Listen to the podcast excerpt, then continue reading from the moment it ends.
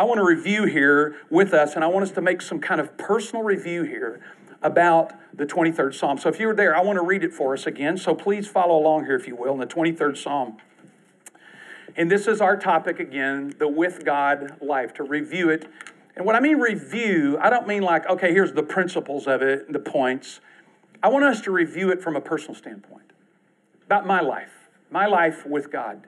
Does it look anything like this? Does it have any of these features? So I'll read here, twenty-third Psalm. The Lord is my shepherd, and I shall not want. He makes me lie down in green pastures. He leads me beside still waters. He restores my soul. He guides me in the paths of righteousness for his name's sake. And even though I walk through the valley of the shadow of death, I fear no evil, for you are with me. Your rod and your staff, they comfort me. You prepare a table before me in the presence of my enemies. You've anointed my head with oil. My cup overflows. Surely goodness and loving kindness will follow me all the days of my life, and I will dwell in the house of the Lord forever. So when we look at this and we've worked through it, I'd like for us to kind of do a review.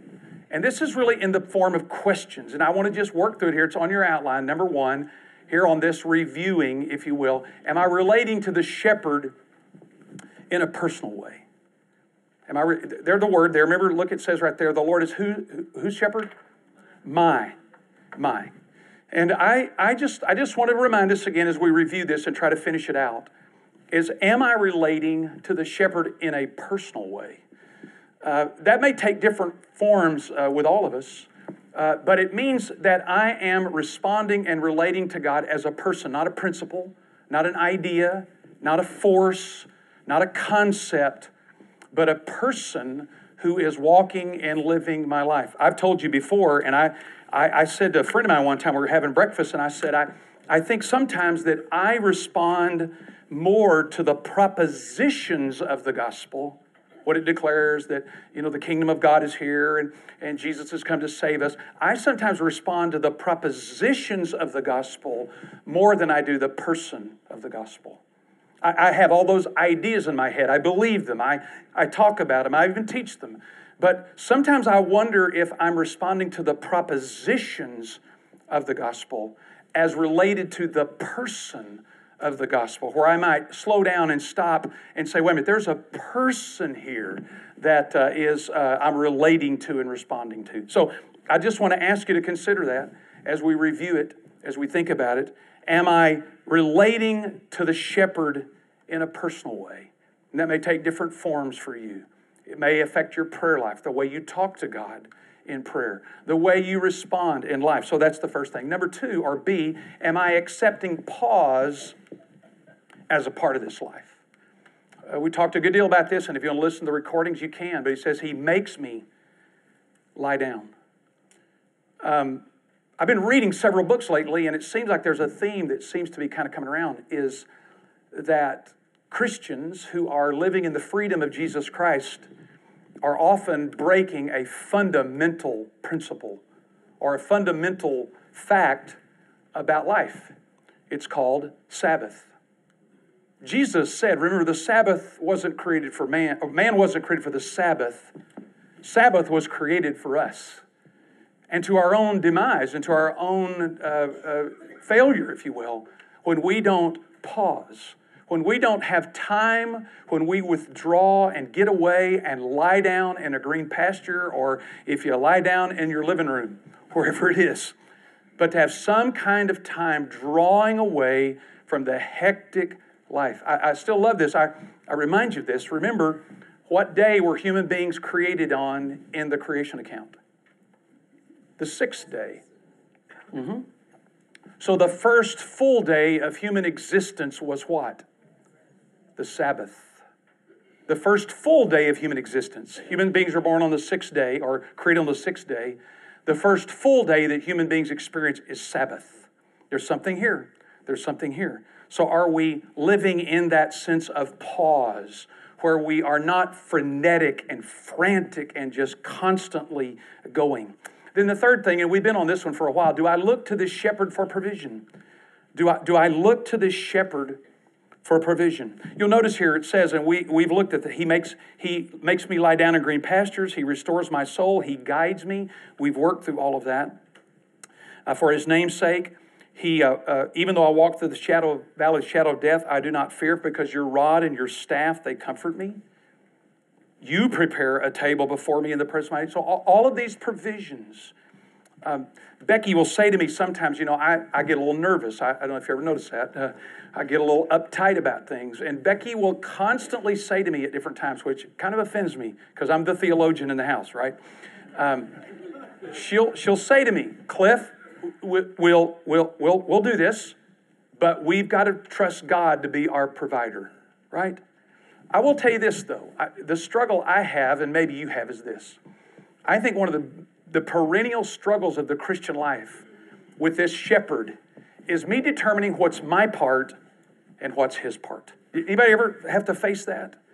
Did, did I, okay, does it mean that I just lay around and just wait for God to do something? Or do I have some part? I, I'll just tell you, um, that's a perennial problem for me. I, I, I tend to jump on my part pretty fast and then get a- anxious and worried and uptight and forget that God has a part in this. So are, am I living in his provision, where God is the provider? Now, he's given you gifts and abilities and brains and, and skills, and you know we should use those. But determining what's my part and what's his part. I, I just want to refer you to something here on this provision.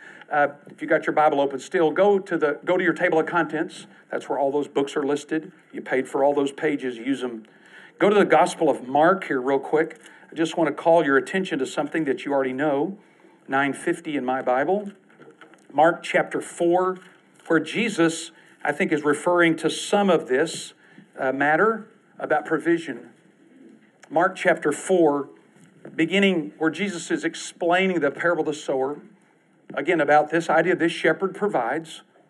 Notice, notice what Jesus says in Matthew four, eighteen and nineteen.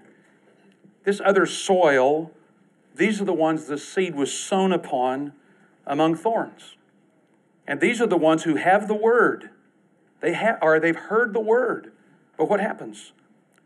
The worries of the world, the deceitfulness of riches, and the desire for other things enter in and choke the word, and it becomes unfruitful. You and I live in a world that we worry. We have some concerns. You know, what, what, what's my part? I, I told Becky the other day, um, I, I just could not look at my four oh one k plan this month. I just said to her, I want to go find it all and bury it in the backyard. You know, probably not a good idea. Uh, but I know when that begins to happen in me, when I begin to think it's all on me, that that's when I'm not living in the shepherd's provision. When, when I'm not, when I'm not saying, okay, okay, Cliff, do the best you can, you know, you have some smart people do this for you, but but he's going to provide for you. Does anybody ever struggle with that besides me? Yeah, we have a lesson on lying here in just a minute. So, yeah, yeah, all extroverts are going me, me, me, me. I have it the worst. I have it the worst. Um, but But that idea where the struggle is when it's all on me. But he says he'll provide. He'll, he'll make me lie down in green pastures. He leads me beside still waters. He restores my soul. Even though I walk through the valley of the shadow of death, he's with me. His rod and his staff, they comfort me.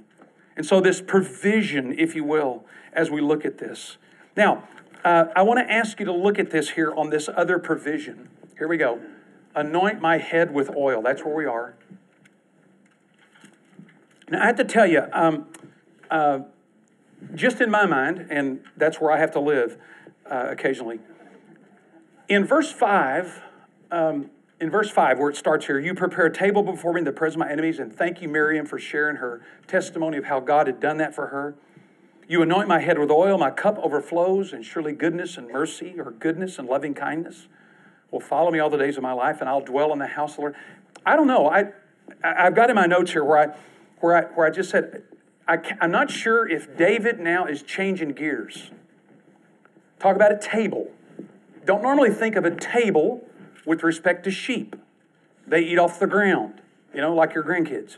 And uh, Uh, you don't normally think of a table sheep, although I told you last time the word table can mean mesa, the idea of a flat area where, where sheep. But there, there's this, in my mind at least, there maybe is this shift where Paul is now, not Paul, uh, I, I teach Romans every day, uh, where, where David is moving from shepherd to his own life or people. I'm going to try to work both of them here and try to ask you to consider this. He said, he anoints my head with oil. Now, there's a couple of uh, possibilities here as related to this. You may know that oil in the ancient world was used for medicine.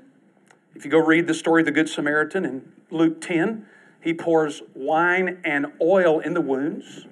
Um, it's uh, it's uh, understood for refreshment. Uh, the idea of putting oil on your skin, your head, uh, because of uh, the dry, arid climate. Uh, so there, there's a long history here of how it's used, and then we'll also look at sheep.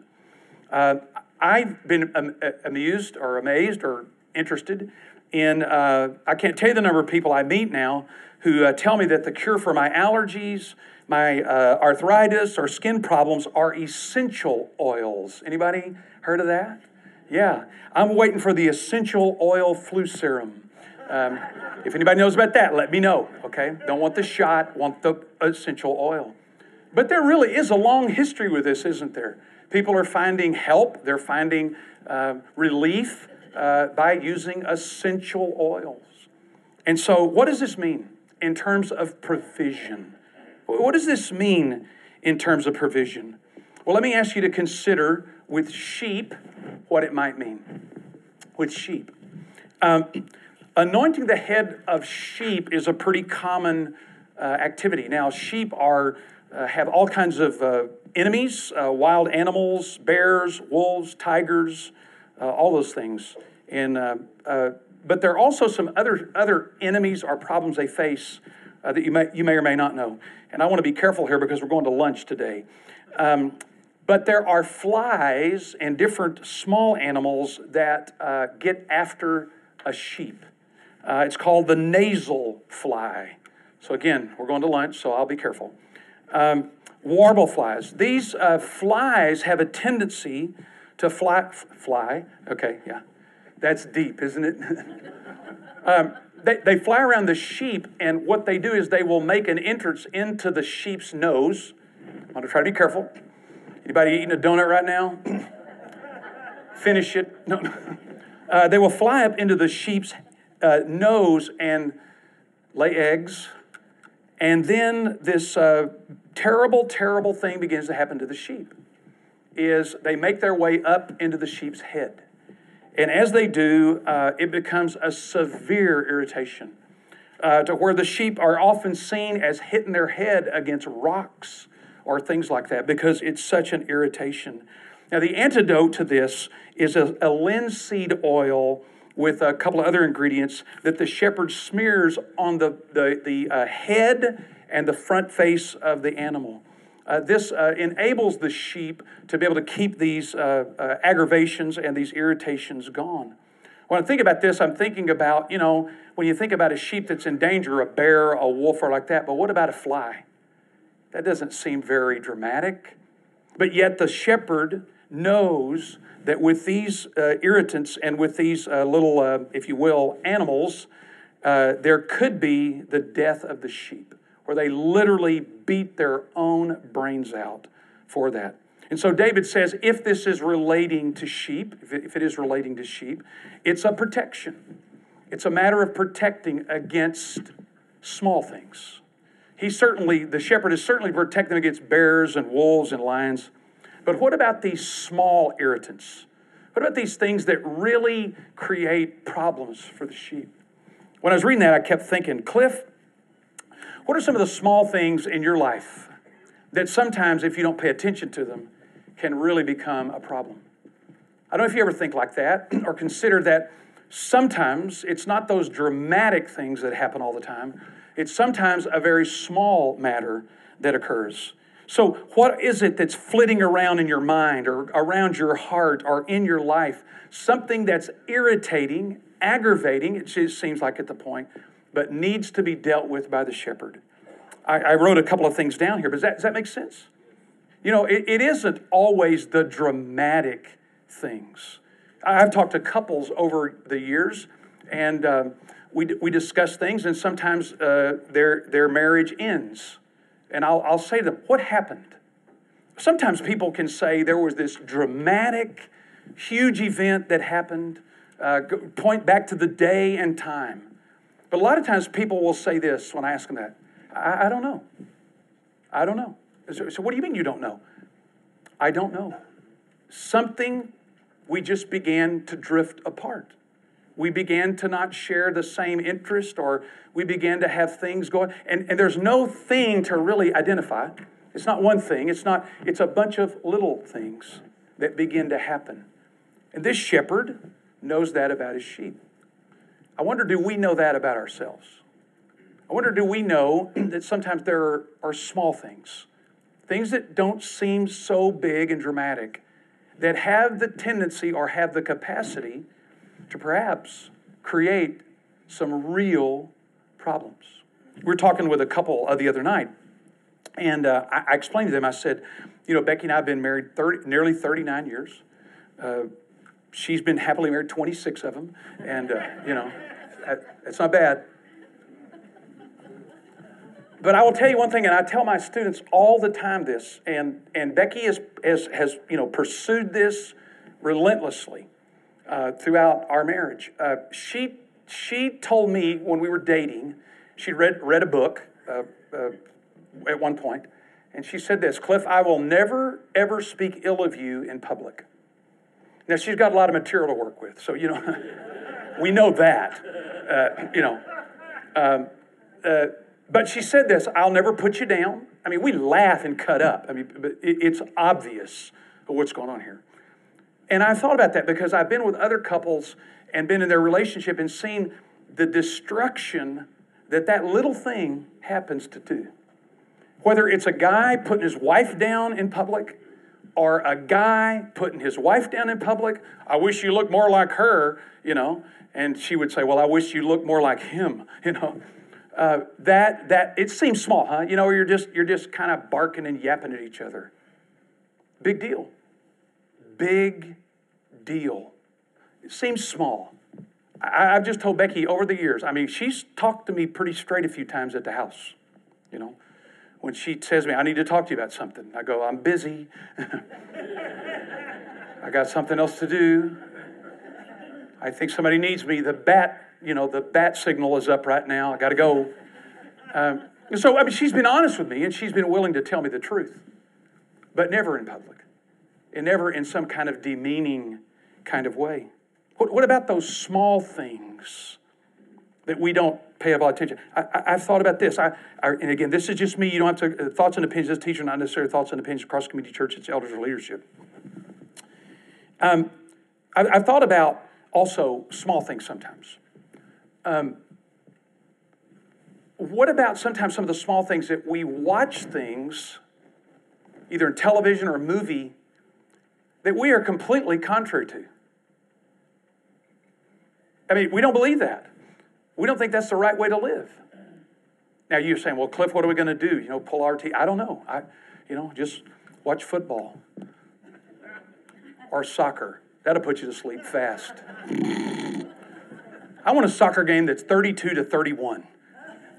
By the way, oh, I didn't think about it. Our soccer team uh, at Mid-America just won the uh, N A I A championship here and the Sooner Athletic. We're going to nationals.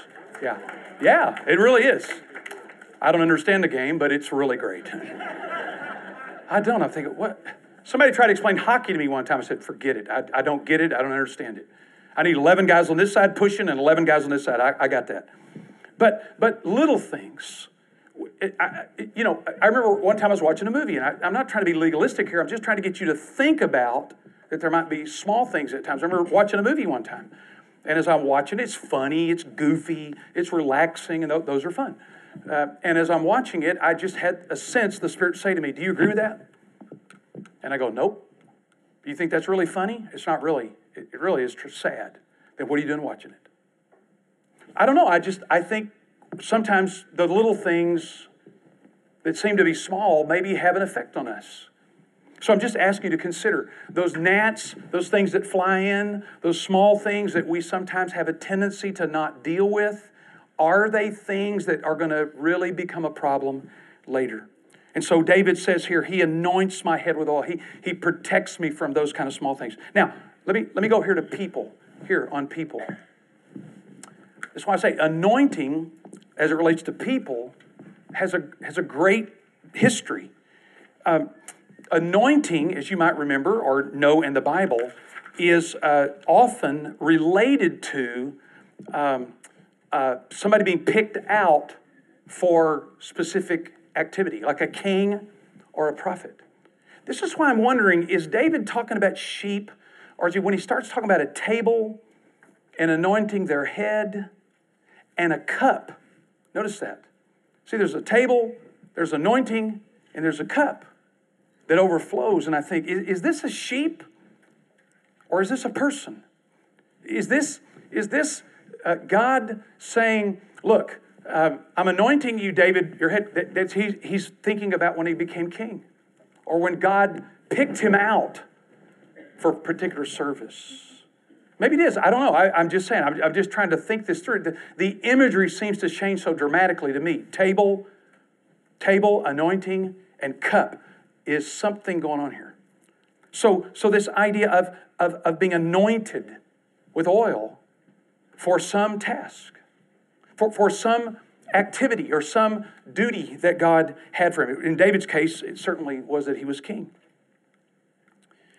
There's another feature in this, though. We, we may feel like, you know, that, but I will tell you, First John uh, chapter three says that every follower of Jesus is anointed. Every follower of Jesus. It says you all have an anointing from God. You're all set apart. You're all identified. You're all, you're all selected, First John chapter two. That, that you all, we all have an anointing from God. So that we're able to be understood as that God's placed us in positions and situations where we can be used and we can be of service. There's another one that's fascinating to me, and that is anointing the head was also an expression of welcome. It was always an expression of welcome. And when David says, you anoint my head, well, okay, if it's a sheep, maybe it's protecting. If it's with people, maybe it's identifying for a task or activity. Or is it welcome? Uh, I'll just draw your attention to this if you want to go look at it later.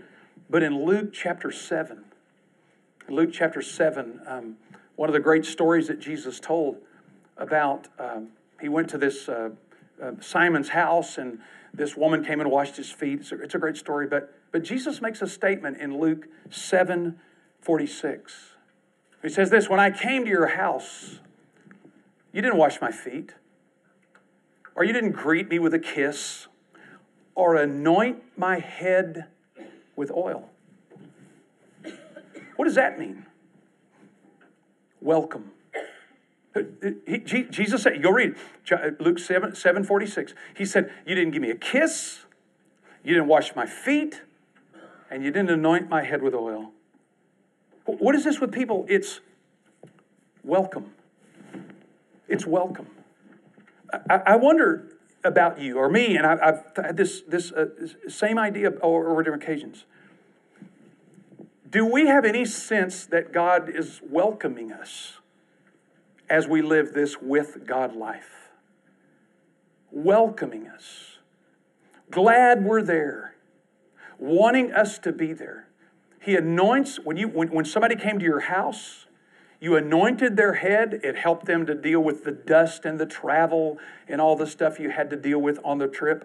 It was something that indicated you welcomed them, that you wanted them there. And I just wonder, is David again changing the imagery from table? See, that's the food, to anointing, and we're going to get to cup here in just a minute, that he's saying this is the kind of relationship or welcome that God wants for you. You know, some of us, I think, maybe think God kind of puts up with us. He doesn't really welcome us. Have you, have you ever been to somebody's house where you came in, but you didn't feel that welcome? You know, you, you, you're there, but you really didn't, didn't feel that welcome. You know, this idea of welcoming. I'd like for you to think about that word. I'd like for you to think, do you believe that God welcomes you? He's glad you're there. In fact, he's interested that you're there. And he wants you to know that he's welcomed you to his place. I don't know. I, I, I, don't see, I don't think of those words sometimes when I think of my relationship with God. I sometimes think of him as work. You know, I, I got some work to do, or I've got something to accomplish. But I don't often think of the word welcome when I think of relationship with God. It's, it's a little similar. When I was thirty-seven years old, I, I, I talked to my dad one time and was discussing some things about our relationship. And I asked him, just point blank, I said, Dad, I need to ask something from you. Do you like me? He said, do I have to answer that now? No. I mean, in theory, I knew he loved me because he was my dad, right? It kind of comes with the territory. I wanted to know, do you like me? That's a different thing, isn't it? And, and we talked, and he said he did, and I was glad to hear that. How about God? Does he like you? Is he welcoming to you? Does he anoint your head with oil to say, welcome to my house? We're going to see that right at the end, where we dwell in the house of the Lord forever. Sec- that, yes, Doug? One of the things I struggle with is not whether he likes me, but whether my actions determine if he likes me or not. Yeah, good question. Uh, for the recording, um, I think we're recording, aren't we? We had some trouble with it the other day. Um, whether, Doug's asking the question whether or not uh, God loves him, or whether or not God's love is dependent on Doug's action. Yeah. Uh, certainly the short answer to that is no, our action does not determine it. Romans five eight, for while we were yet sinners, Christ died for us. Just at the right time, he says, when we were weak. Go back and read that Romans eight, uh, Romans five, uh, starting at uh, verse eight. He said, it, when we were weak, astheneia means that, that word means we didn't have any power. Couldn't change the circumstance or situation. When we were still weak, at the right time, Christ died for the ungodly. Well, one will hardly die, Paul says, for a righteous person, though may, uh, for, for an ungodly person. Maybe for a righteous person, someone died. But while we were yet sinners, so here we go, got ungodly, sinners, Christ died for us. The third, the third word Paul, uh, Paul uses is enemies. We were enemies of his. And so our behavior doesn't determine his love or action. That's a crazy idea if you think about it. I mean, I mean that, that that's just, I mean, come on. We don't really have anything to gauge that by, you know, because all love seems to be at different times, if you will, conditional. Although I tell you, Becky said to me years ago, she said to me, and, and I believed her. I said, she said, Cliff, I will never leave you no matter what you do. Now, I, she hadn't lived with me very long, so, you know, I rejoined her on that. But I know what she meant. You know, short of me hurting her or putting her in danger or something like that, that'd be different, you know, to just get away from me. But that kind of notion that my love for, or her love for me, is not dependent on my behavior and my action. That's a hard question, though, isn't it? Because we don't think that's necessarily true. We think our action creates his love. It doesn't. Look here again, this other one. Overflowing cup. My cup, over, this again is the provision. Am I living in the provision? Now, in the ancient world, um, uh, banquets were places of real celebration. And I'm just going to hurry through this because I got to get through the imagery here. Um, but he says here, what does it mean? My, my cup overflows. You, you ever been to a restaurant where a waiter or waitress kind of bothers you? I've been to a couple of them where, you know, I like unsweetened iced tea with sweet and low. I don't mind growing a third eye. And, uh, you know, I, I'm going to risk it. And so I get my tea just the way I want it, right? And it's about a third down. And then the waiter, here, let me fill that. No, don't fill that up. I had it just like I wanted it. Now I've got to go back and do the figuring. How much sweet and low? How much... Yeah, you probably don't want to go out to dinner with me. How much sweet and what, what's going to have to get it back up to that level, you know, where, where it's good? Uh, so they just keep filling it, filling it, filling it, filling it, filling it. Now, there's lots of reasons for that, probably. Tip, other things like that. But in the ancient world, I want, I want you to understand something here. In the ancient world, when this happened, this meant that the, that the host wanted you to stay. That's the ancient world. My cup overflows. Why? Because my, my, my host keeps filling it up. My cup is overflowing. Because at this table that I've been welcomed to, remember, the anointing, now this host wants me to stay. This host continues to keep the cup filled so that I will stay and spend time with this one. This, this, this relates, in my thinking, to the generosity of God. That God is so generous that He wants me to stay. He wants you to stay. I have in my mind um, um, a picture, at least for some of us, that when we finally meet Jesus, In, in one sense, I just have this picture in my mind. He's going to say to some of us, and I probably me, you know, I probably me, man, I wish you would have known how much I cared for you. I, I really wish you had known more of how much I cared for you. Do, you know, do you ever think about that? It's not, it's not a shaming thing. It's not a you're in trouble. I, I just wish you would have known how much I really cared for you, and how, and how much I wanted you to be with me. You think any of us will hear that? I think some of us will. I think some of us carry deep within that nobody really wants to be with us. I've said to Becky before, and I'm being honest as I can be, and who, you know, maybe that's not good.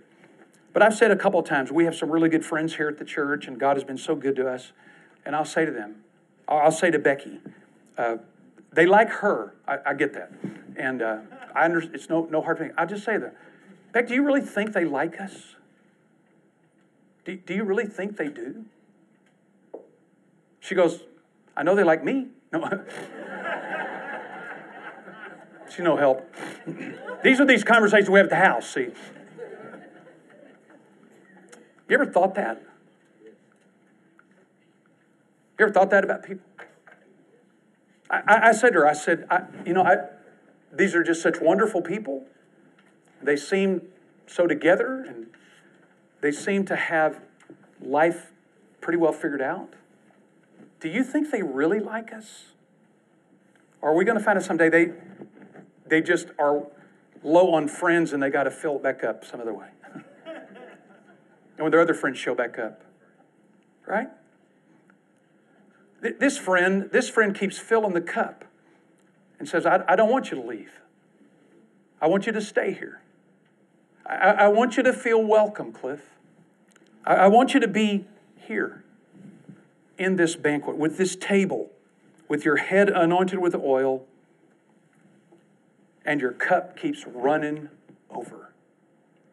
I don't know. I, I just want to ask you, are, are you and I living in that provision? Are we living in that reality that God is that good?